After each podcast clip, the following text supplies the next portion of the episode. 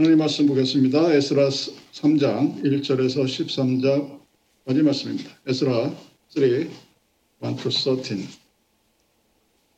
공독하겠습니다. 이스라엘 자손이 그 본성에 거하였더니 7월에 이르러 일제히 예루살렘에 모인지라 요사닥의 아들 예수아와 그 형제 제사장들과 살디아의 아들 스룹바벨과 그 형제들이 다 일어나 이스라엘 하나님의 단을 만들고 하나님의 사람 모세 율법에 기록한 대로 번제를 그 위에 드리라 할세 우리가 열국 백성을 두려워하며 단을 그터 위에 세우고 그 위에 주소로 여호와께 번제를 드리며 기록된 그대로 초막절을 지켜 번제를 매일 정수대로 날마다 드리고 그 후에는 항상 드리는 번제와 초하루와 여호와의 모든 거룩한 절기의 번제와 사람이 여호와께 즐거이 드리는 예물을 드리되 7월 초하루부터 비로소 여호와께 번제를 드렸더니 그때 여호와의 전치대는 놓지 못한지라. 이에 속수와 목수에게 돈을 주고 또 시돈 사람과 두루 사람에게 먹을 것과 마실 것과 기름을 주고 바사왕 고레스의 조서대로 백향목을 레바논에서 욥바 해변까지 수운하게 하였더라. 예루살렘 하나님의 전에 이른지라 이른 지 2년 2월에 스알디엘 아들 스룹바벨과 요사닥의 아들 예수아와 다른 형제 제사장들과 레위 사람들과 무릇 사로잡혔다가 예루살렘에 돌아온 자들이 역사를 시작하고 20세 이상의 레위 사람들을 세워 여호와의 전 역사를 감독하게 하며 이에 예수아와 그 아들들과 그 형제들과 갓미엘과 그 아들들과 유다 자손과 헤나닷 자손과 그 형제 레위 사람들이 일제히 일어나 하나님의 전 공장을 감독하니라. 건축자가 여호와의 전 지대를 놓을 때 제사장들이 예복을 입고 나팔을 들고 아삽 자손 레위 사람들은 제금을 들고 서서 이스라엘 왕 다윗의 규례대로 여호와를 찬송하되 서로 찬송가를 화답하며 여호와께 감사하여 가로되 그는 지선하시므로 그 인자하심이 이스라엘에게 영원하시도다. 하니 모든 백성이 여호와의 전 지대가 놓임을 보고 여호와를 찬송하며 큰 소리로 즐거이 부르며 제사장들과 레위 사람과 족장들 중에 여러 노인은 첫 성전을 보았던 고로 이제 이 전지대 노임을 보고 대성 통곡하여 여러 사람은 기뻐하여 즐거이 부르니 백성이 크게 외치는 소리가 멀리 들림으로 즐거이 부르는 소리와 통곡하는 소리를 백성들이 분변치 못하였느니라. 아멘. 박영만 신인이 쓴 플리피 하나님에게 하는 시가 있습니다. 우리의 연약함을 보시고 우리의 이파리를 꺾이지 않게 하시며 당신의 이름을 위해 우리를 지키소서 야외 우리 하나님. 태풍이 몰아쳐도 뿌리 뽑히지 않게 하시고 불불이 번져와도 타지 않게 하소서. 비록 어둠 속에서도 두 눈 크게 하시며 나팔을 높이 불러 쓰러진 동적을 일으키소서. 우리의 햇살을 전과 같이 함께 하시고 우리의 새들도 초원처럼 돌려보내 주소서. 뜻밟는 자에게 생명의 귀함을 일깨워 주시고 낯질하는 자의 낯은 녹슬게 하소서. 야훼 우리 하나님, 우리의 땅은 더욱 기름지게 하시고 우리의 영혼을 버러지로부터 보호해 주시고 우리의 뿌리는 더욱 깊이 뻗게 하시며 우리의 하늘은 더욱 흐르게 하소서. 코로나 때문에 우리들이 잊어버리고 있었던 그리고 보고 싶지 않았던 우리들의 부끄러운 모습이 드러나고 있는 것이 요즘의 현실입니다. 한 나라의 대통령이 코로나의 위험을 알고 있으면서도 일부러 감추고 있었습니다. 에어졸로 전파가 된다는 사실을 2월 달에 알고 있었으면서도 자기는 거짓말을 한 적이 없다고 얘기합니다. 너무나 유명한 밥 우드워드 기자라는 사람은 그 사실을 알고 있었음에도 불구하고 단지 다음 주에 나오는 책을 팔기 위해서라는 이유가 아니라면서 설명할 수 없는 그 하찮은 이유로 그 사실을 감춰 놓다가 지난주에야 언론에 공개를 합니다. 대통령은 이미 알고 있었다. 코로나 19이 얼마나 위험하다는 사실을. 물론 어, 정치적 성향에 따라서 둘 중에 한 사람도 욕할 수는 있습니다. 여러분의 자유고 제가 드리고 싶은 말씀은 이것이 현재 우리가 살고 있는 미국을 이끄는 지도자, 지도자들의 솔직한 모습이죠. 한 사람은 숨기고 한 사람은 감춥니다. 결과는 다 자신의 이익을 위해서 사회 질서가 법과 원칙, 상식에 의해서 이루어지지 않고 있는 것을 우리는 익히 알고 있습니다. public education이라는 공교육이 제 자리를 잊어버렸다는 소리를 들은 지가 제가 벌써 30년 전입니다. 이 땅에 과연 자라는 우리 후손들을 위한 진정한 교육은 무엇인가? alternative school이 생기지만 그것도 역시 대안이 되지 못합니다. 코로나로 인해서 벌어지는 이 온라인이라는 새로운 환경 때문에 앞으로 점점 더 빈부 간의 격차가 심해질 것이라는 사실을 누구나 알고 있습니다. 그러나 대책이 없습니다. 어떻게 가서 해결할 것인가? 방법이 없습니다. 아니, 찾으려는 노력을 하지 않습니다. 심지어 교회마저 여러 가지 이유로 사회의 지탄을 받고 있습니다. 빛과 소금의 역할, 교회가 이 땅에 존재하는 가장 기본적인 존재 이유 자체를 하지 못하고 있습니다. 더해서 그리스도 개인의 신앙도 흔들리고 그들이 쌓아야만 할 재단도 무너져가고 있습니다. 대한민국의 교회가 너무 많다고 하는 이들이 굉장히 많습니다. 제 주위에도 많아요.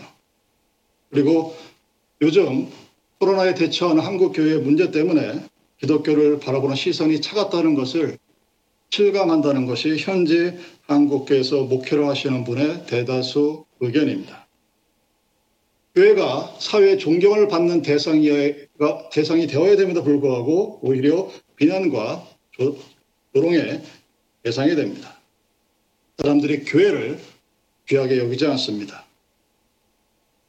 성전을 소중히 여기는 마음이 없으니 성전은 많은데 올바른 예배를 드리는 곳은 찾아보기가 어렵게 되었습니다. 예배를 강조하지만 과연 그것이 그 예배가 하나님께서 받으실 만한 진정한 예배가 이루어지는 그런 곳을 찾기도 힘든 것이 오늘의 현실입니다. 본문은 솔로몬 시대에 지어졌던 그 예루살렘 성전이 무너지죠. 여러분이 항상 기억하셔야 될 것 중에 하나가 솔로몬 시대에 세웠던 예루살렘 성을 세우신 분도 하나님이고 그것을 브로큰 시킨 분도 하나님이라는 사실입니다. 다윗의 간절한 기대도 불구하고 피 묻힌 자의 손에 하나님의 성을 세울 수 없다는 여호와의 의지로 그 아들 솔로몬 시대에 예루살렘 성이 이루어집니다. 그러나 솔로몬은 그 당시에 이미 이방신을 드리고 이방예를 만나서 하나님의 예배인 성전을 더럽혔습니다. 그리고 그 벌로 하나님께서 바벨론 왕 누붓갓네살의 손을 빌려 BC 586년에 예루살렘 성전이 완전히 파괴되어진 것이 기록되어져 있습니다. 그리고 하나님은 70년 동안 바벨론에서의 포로 생활을 이스라엘에게 허락하십니다. 그리고 다시 그 이스라엘 백성들을 통해서 포로된 자가 해방되어져 하나님의 존으로 돌아와서 또다시 성전을 거룩하고 회복시키는 주님의 구원의 회복이 무엇인가를 그리고 그것이 누구의 힘에 의해서 누구의 의도에 의해서 누구의 손길에 의해서 이루어진다는 것을 보여주는 것이 바로 오늘 본문의 모습입니다. 솔로몬 성전이 파괴되었습니다. 당연히 성전에서 이루어져야 되는 제사와 신앙이 단절됩니다. 그리고 그 단절된 예배가 제사가 다시 시작되게 된 것은 스룹바벨과 1차로 포로에서 들어온 자들에 의해서 성전이 재건되기 시작함으로써 이루어지기 시작하는 것입니다. 얼마나 감격스러웠을까 미루어 짐작할 수 있습니다. 그래서 에스라는 그것을 이렇게 묘사를 합니다. 백성이 크게 외치는 소리가 멀리 들리므로 즐거이 부르는 소리와 통곡하는 소리를 백성들이 분간하지 못하였더라. 울음과 기쁨이 섞여져 있는 감격을 모사하는 가장 간단한 구절입니다. 누군가는 통곡했고 누군가는 기뻐했습니다. 근데 그 소리가 분별이 되지 않는 그런 대단한 감동이 오늘 본문에 기록되어 있습니다. 그래서 고레스 왕의 조서에 의해서 팔레스타인으로 돌아온 유대 백성들이 일단 고향으로 돌아갑니다. 그리고 3개월이 지난 7월 초에 일제히 예루살렘으로 모여서 성전 재건을 위한 준비를 착수하는 것이 오늘 본문에 그려진 대략적인 내용입니다. 그들은 무너진 재단을 다시 쌓았습니다. 그리고 번제를 드렸습니다. 그들이 그렇게 한 이유는 포로 생활에서 돌아온 이후부터 이제는 오직 하나님께만 헌신하고 하나님의 백성으로서만 합당한 삶을 살아가겠다는 자기 다짐과 하나님에 대한 약속의 모습이었습니다. 그래서 그들은 초막절을 지켰고 하나님의 은혜에 감사하는 예물을 바쳤습니다. 이렇게 함으로써 성전 건축을 위한 준비에 들어가게 된 것입니다. 우리는 이 과정을 통해서 몇 가지 배워야 할 인생의 교훈들이 있습니다. 먼저는 현실에 대한 어려움과 앞날에 대한 두려움을 느끼면 느낄수록 성도들은 더욱 하나님께 나아가 재단을 쌓고 하나님의 도우심과 보호를 의지해야 한다는 것입니다. 70년 동안에 거친 포로 생활을 청산하고 고향으로 돌아온 유대 백성들을 기다리고 있는 것은 덕과 꿀이 흐르는 가나안 땅이 아니었습니다. 해오와 절망, 아무것도 없고 먹을 것도 없고 잠잘 것도 없고 쉴 것도 없는 더군다나 사마리인들을 포함한 주변 족속들의 위험과 악령의 공작은 감당하기 어려울 정도였습니다. 그러한 현실적인 난관과 위기 속에서 너는 하나님의 전을 복구하고 무너진 재단을 다시 쌓고 하나님께 매달리는 기회로 삼은 것입니다. 우리가 예수 그리스도의 인도하심을 따라 살아가는 우리들의 인생 속에서 항상 평안과 축복만 주어지지 않습니다. 때로는 뜻밖의 환란이 있고 핍박이 있고 곤고함과 고통에 닥칩니다.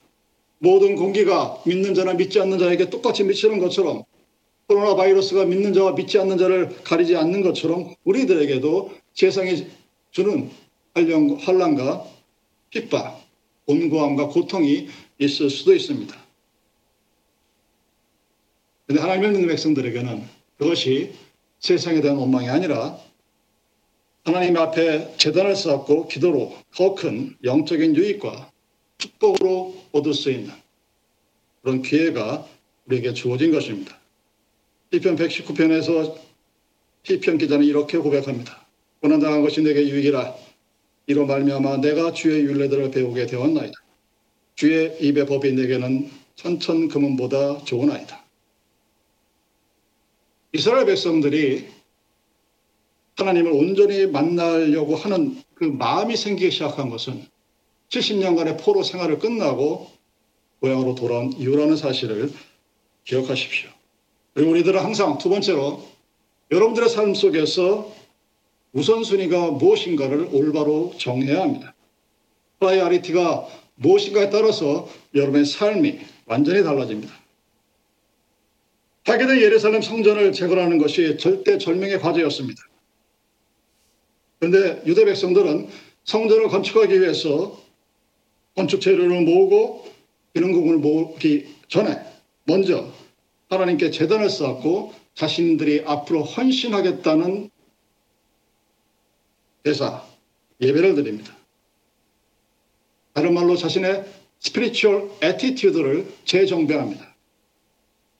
그것은 자신들이 예루살렘 성전이 파괴되게 되었던 불신앙과 이방신을 의지했던 과거의 죄를 회개하고 다시 올바른 신앙을 세워야 한다는 교훈이 먼저라는 사실을 알고 있었다는 의미입니다.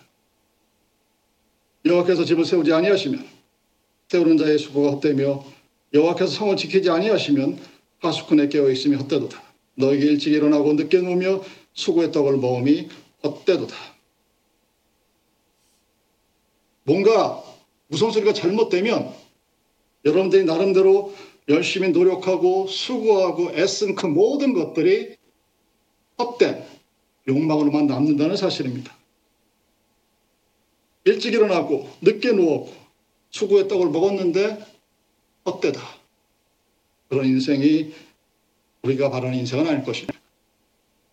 하나님께서는 분명히 이스라엘 백성들에게 그리고 우리들에게 명하십니다. 무너진 재단을 다시 쌓기를 원하십니다. 다른 말로 우리가 믿음이 무너졌다면 그 믿음을 온전히 세우기를 원하십니다. 그리고 그것은 오직 하나님의, 하나님의 도움과 역사로서만 가능한 것입니다. 우리가 예배를 드리고 우리가 기도를 하는 이유는 하나님 앞에서 올바로 서 있기 위해서입니다. 오늘날 얼마나 많은 그리스도인들이 시간에 쫓깁니까? 일에 쫓깁니다. 현대 생활은 예전에 농경 사회처럼 편안하고 느린 생활이 아닙니다. 항상 바삐 돌아가고 뭔가 분주합니다. 그래서 뭘 하는지 모르겠지만 항상 바빠요. 정말 일을 하는 사람도 바쁘고 일을 안 하고 쉬는 사람도 바쁩니다. 그 이유를 모를 정도로 바쁜 것이 오늘날의 모습입니다. 그래서 그 분주한 생활 때문에 교회를 잊어버리고 예배를 망각합니다. 기도가 실종되었어도 내가 기도를 하고 있는지조차 하지 않고 있는 것조차도 인식하지 못합니다. 그래서 세상의 즐거움과 여행 때문에 또는 돈의 유혹 때문에 신앙이 무너져 내립니다. 마치 모래로 쌓은 성이 빗물이 오면 서서히 무너지는 것처럼 자신도 모르는 상태에서 하나님과의 올바른 관계를 회복하고 하나님 앞에 주님께서 받으실 만한 거룩하고 진정한 예배를 드리는 생활을 잊어버리고 살아갑니다. 나의 삶 속에서 하나님과의 관계가 우선이라는 영적인 은혜의 삶을 포기하고 살아갑니다. 그래서 하나님 우리에게 항상 묻습니다. 너희들에게 있어서 가장 중요한 것이 무엇이냐? number one이 무엇이냐? priority가 무엇인가 물어봅니다. 고린도전서는 그것을 분명하게 우리에게 얘기합니다. 그런즉 너희는 먼저 그의 나라와 그의 의를 구하라. 왜냐하면 이 모든 것을 너에게 더하시리라. 그러자 너희가 먹든지 마시든지 무엇을 하든지 다 하나님의 영광을 위하여 하라. 우리는 왜 이렇게 됐을까요? 가장 중요한 것은 본질이 무엇인가에 대해서 우리가 잊고 있다는 사실입니다. What is the essence of your faith life? 내 신앙생활에 있어서 본질은 무엇인가? 내 삶에 있어서 본질은 무엇인가? 내가 무엇 때문에 일하고 무엇 때문에 프로세끼를 먹고 무엇 때문에 자녀들에게 무엇을 가르치라? 그 본질에 대해서 생각해 보지 않습니다. 그래서 가장 실수하는 것 중에 하나가 전도에 대한 것입니다. 전도 얘기를 얼마나 많이 합니까? 저도 정말 귀에 못이 박히도록 들었습니다. 근데 그 전도를 얘기하는데 전도의 방법론에 대해서는 99%를 얘기합니다. 제 기억 속에 저를 위해서 가르쳤던 선배님들, 목사님들, 교수님들 중에서 전도의 목적에 대해서 얘기하는 것은 1% 얘기하고 지나가 버립니다. 서두에 하나님의 영광을 위하여 지나가 버리고 나머지 99%는 how to evangelize 어떻게 전도할 것인가에 대한 얘기입니다. 즉 무엇을 전도하는가에 대해서는 알고 있을 것이라고 착각을 합니다. 현실이 그렇지가 않은데 그러니까 무엇을 전도할 것인가에 대해서는 중요성을 느끼지도 못합니다. 그러니까 무엇은 상관하지 아니하고 어떻게만 얘기합니다. 여러분 우리가 잘 알고 있는 제자 훈련을 한번 생각해 보십시오. 그 제자 훈련의 기본적인 그 마케팅 메소드는 다단계입니다. 여러분 다단계 하면은 머릿속에 굉장히 부정적인 생각이 들어있을지 모르겠지만 마케팅적인 측면에서 보면 아주 대단히 현대적인 방법론이에요. 그러면 그 훌륭한 그리고 혁신적인 그 다단계론적인 제자 훈련이 왜 성공했다고 얘기하지 못하느냐. 숫자는 늘어났는데 변하는 것이 없어요. 대한민국 사회에서 그리고 이 이민 사회에서 교회의 숫자가 늘어난 만큼 교회의 사회적 영향력이 증가했느냐 하는 논문을 저는 찾아보지 못했습니다. 오히려 3.1운동 당시, 당시 국민의 1%도 되지 않는 그때가 오히려 기독교가 가장 사회에 가장 큰 막강한 영향력을 끼쳤습니다. 오늘날은 교회가 비난과 조롱의 대상이 됩니다. 돈 때문에 예배 드리지 하는 이야기를 듣는데 거기에 댓글을 하는 사람을 찾아보기 어렵습니다. 한동안 유행했던 셀처치. 여러분 마케팅의 측면에서 보면 개인이 개인이라는 단위가 패밀리라는 단위로 더 확장된 같은 모습이에요. 그 셀저치를 만들어서 무엇을 할 것인가에 대해서는 생각해 보지 않습니다. 그렇게 하니까 교회가 늘어났더라. 또 어떤 교회는 그렇게 해서 실패했더라. 거기에만 집중되어 있습니다. 제가 제자훈련을 부인하거나 셀처치를 부인하는 것이 아닙니다. 잘못되었다고 하는 것도 역시 아닙니다.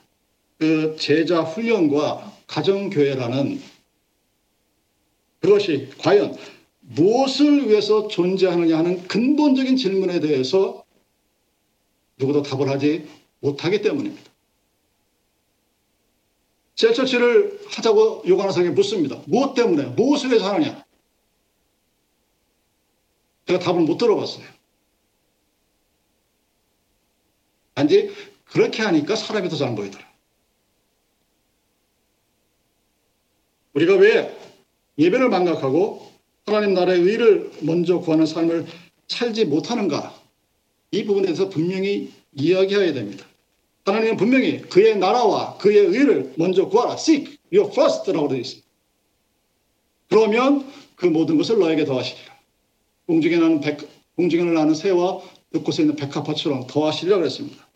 그럼에도 우리는 왜 하나님에 대해서 얘기하면서 그의 나라와 그의 의를 대해서 얘기하지 못하고 있는 것인가에 대해서 분명히 알아야 합니다. 여러분들이 재단을 어떻게 쌓을 것인가에 대한 그 방법론에 대한 관심을 갖기 이전에 왜 내가 지금 이 시점에 재단을 무엇을 위해서 쌓아야 되는가에 대해서 여러분들이 먼저 대답할 수 있어야 합니다.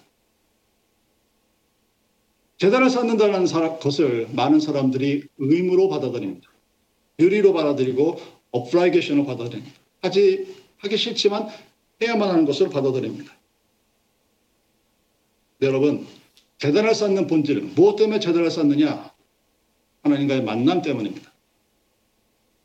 우리의 신앙생활의 모습인 주일 성수와 봉헌 그리고 봉사.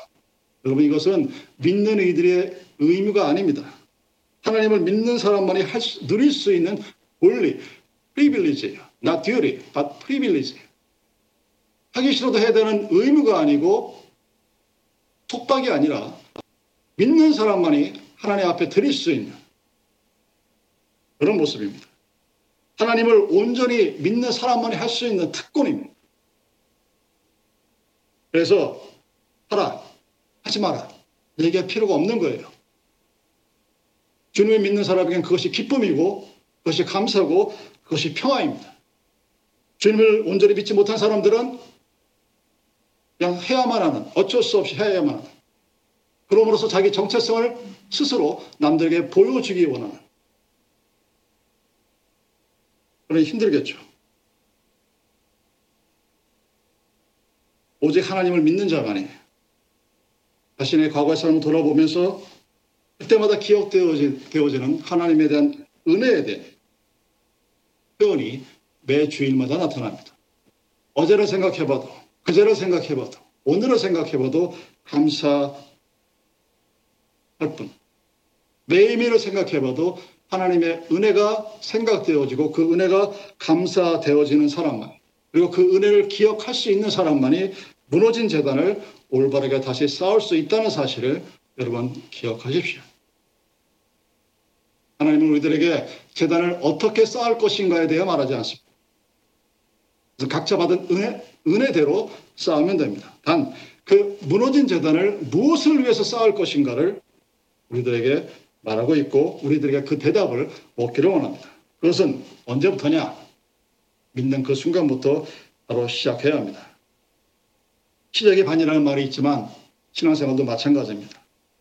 여러분 신앙생활이라는 것은 내 생명이 내 영적인 생명이 사느냐 죽느냐는 문제입니다. 그 살고 죽는 문제를 오늘 하지 말고 내일부터 할 거예요.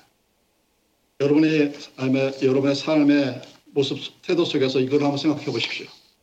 오늘까지만 하고 그의 어, 심리학 책에 나와 있는 유명한 것처럼 실패한 사람들이 100% 가지고 있는 공통점이 그겁니다.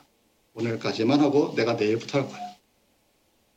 자녀들이 그러한 말을 하면 그런 태도를 보이면 부모님들은 단호하게 지금 이 순간 right now 나이키가 말한 just do it 하라고 강권해야 합니다. 왜냐하면 오늘까지만 내가 내일부터 다시 한번 말씀드릴까요? 세상을 실패했다고 생각하는 사람들이 갖고 있는 100% 공통적인 생각입니다. 그래서 에스라가 그 생각이 들자마자 긴급히 부흥회를 엽니다. 그리고 에스라가 율법을 낭독하는 동안 다른 말로 하나님의 말씀이 선포되어지는 동안 그들은 지난 동안 자기들의 죄악과 그에 따른 하나님의 징계를 깨닫습니다. 몸서리칩니다. 왜 예루살렘 성이 무너졌고 왜 그들이 70년 동안 이방 나라인 바벨론에 끌려가서 포로 생활을 했고 이제 돌아왔는지 에스라가 율법을 읽기 시작했을 때부터 백성들은 슬피 울었습니다.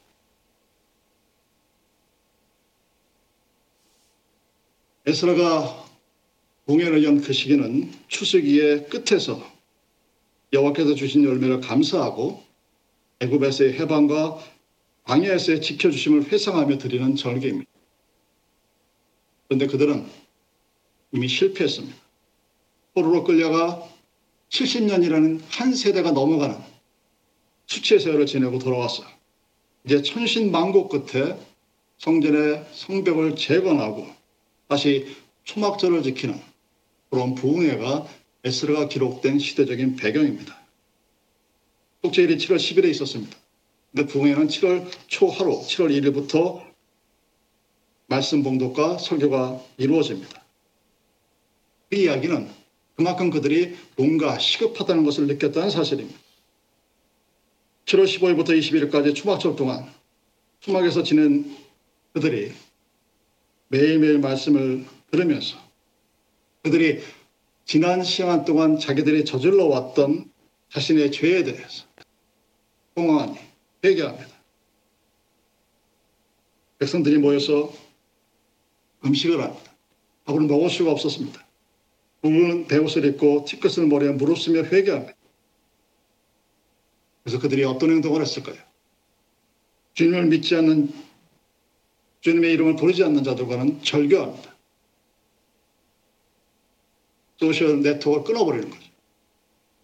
그리고 선체로 자기 자신들과 조상들의 죄를 하나님께 자복하고 기도합니다. 외인들은 대에 올라가서 큰 소리로 여호와께 부르짖어 통에 자복하며 기도합니다. 우리가 왜 자신의 삶이 잘못되었다면 그 잘못된 이유가 무엇인가를 찾지 못하고 있을까요? 그 시작점은 내가 지내왔던 과거의 삶 속에서 하나님께서 나에게 하신 은혜가 점점 잃어버리게 되는 것이 잘못된 신앙의 시작입니다. 내가 누구였고 나의 삶에서 하나님께서 나에게 어떻게 해주셨던가를 기억하지 못하게 되면 그때부터 재단을 쌓는 것이 감사와 기쁨이 아니라 의무와 속박으로 하기 싫지만 다른 사람들의 눈을 어쩔 수 없어 하게 되는 그러한 모습으로 나타나게 됩니다. 여러분의 삶에서 하나님께서 나에게 하셨던 일을 기억하십시오. 매일매일 기억하십시오. 무너진 재단을 쌓는다는 의미는 그 목적은 화슨 바로 하나님께서 나에게 하신 일을 기억하고 그리고 감사하기 위해서입니다. 여러분 이제 무더위가 지나갔죠. 한참 무더울 때 풀들이 시들어갑니다. 저희 집 앞에 화분에다 베이지 꽃을 심어놨어요. 물만 조금 안 오면 바로 위더링 되어버립니다. 낙엽처럼 되어버려요. 근데 물을 조금 주면 또 바로 살아나요. 근데 같은 베이질인데 하단에 심겨져 있는 베이질은 그러지가 않습니다. 비가 적게 오면 적게 오도록 버텨요. 그것들 되어 가서 낙엽이 떨어지지 않습니다. 항상 신싱합니다. 우리도 때로는 지치고 피곤할 때가 있습니다. 이게 너무 길어지다 보니까 다들 피르고 피곤함을 호소합니다. 위험을 무릅쓰고 그냥 막 나가고 싶어하는 충동이 있다는 것도 부인하지 못합니다. 절망할 수도 있습니다. 너무 길어지니까 그리고 끝이 안 보이니까 닥터 파우치가 얘기했듯이 아마 내년도 말이나 가야 끝날 것 같은 앞으로도 장장 1년이 더 남은 이 기간을 보면 실패할 수도 있습니다. 네, 여러분. 같은 식물도 땅에 있는 식물과 화분에 있는 식물은 하는 모습이 다릅니다. 어떤 건 금세 시들어 버리죠. 믿음이 약한 여러분의 믿음이 화분에 심겨져 옮겨 있다면 조그만 감으로도 낙엽이 되어버립니다. 그러나 땅에 묻혀 있는 베이즐은 아무리 가뭄이 들어도 아무리 비가 많이 와도 같은 똑같은 항상심을 평온함을 유지합니다. 성경은 그것을 시냇가에 심은 물가에 심은 나무처럼 여가 표현합니다. 그리고 그 물가에 심은 나무는 시절을조차 열매를 맺는다고 우리들에게 알려줍니다. 여러분, 믿음을 회복한다는 의미, 무너진 제단을 다시 쌓는다는 의미, 그리고 이스라엘 백성의 역사 속에서 보여주는 그 삶의 모습이 우리들의 삶 속에서 보여주는 그 모습 속에서 우리가 항상 기억해야 할 것은 여러분의 매일매일의 삶 속에서 daily life에서 하나님께서 나에게 주신 은혜가 무엇이었던가를 기억하시기 바랍니다. 그 기억에 감사하는 사람이 바로 땅에 심겨져 있는 시냇가에 심겨져 있는 나무들입니다. 보라, 지금은 은혜 받을 만한 때고, 보라, 지금은 구원의 날이었다. 고린도서 6장 2절. 사랑하는 여러분, 시냇가에 심어진 나무처럼 시절을 쫓아 열매 맺고 여러분의 매일매일의 삶 속에서 어제는 하나님 나에게 어떤 은혜를 허락하셨는가? 10년 전에는, 20년 전에는 그것이 기억되어지고 그것에 감사하는 그 삶이 무너진 재단을 쌓는 오늘 우리들의 목적이라는 사실을 기억하시기 바랍니다. 수고하시겠습니다.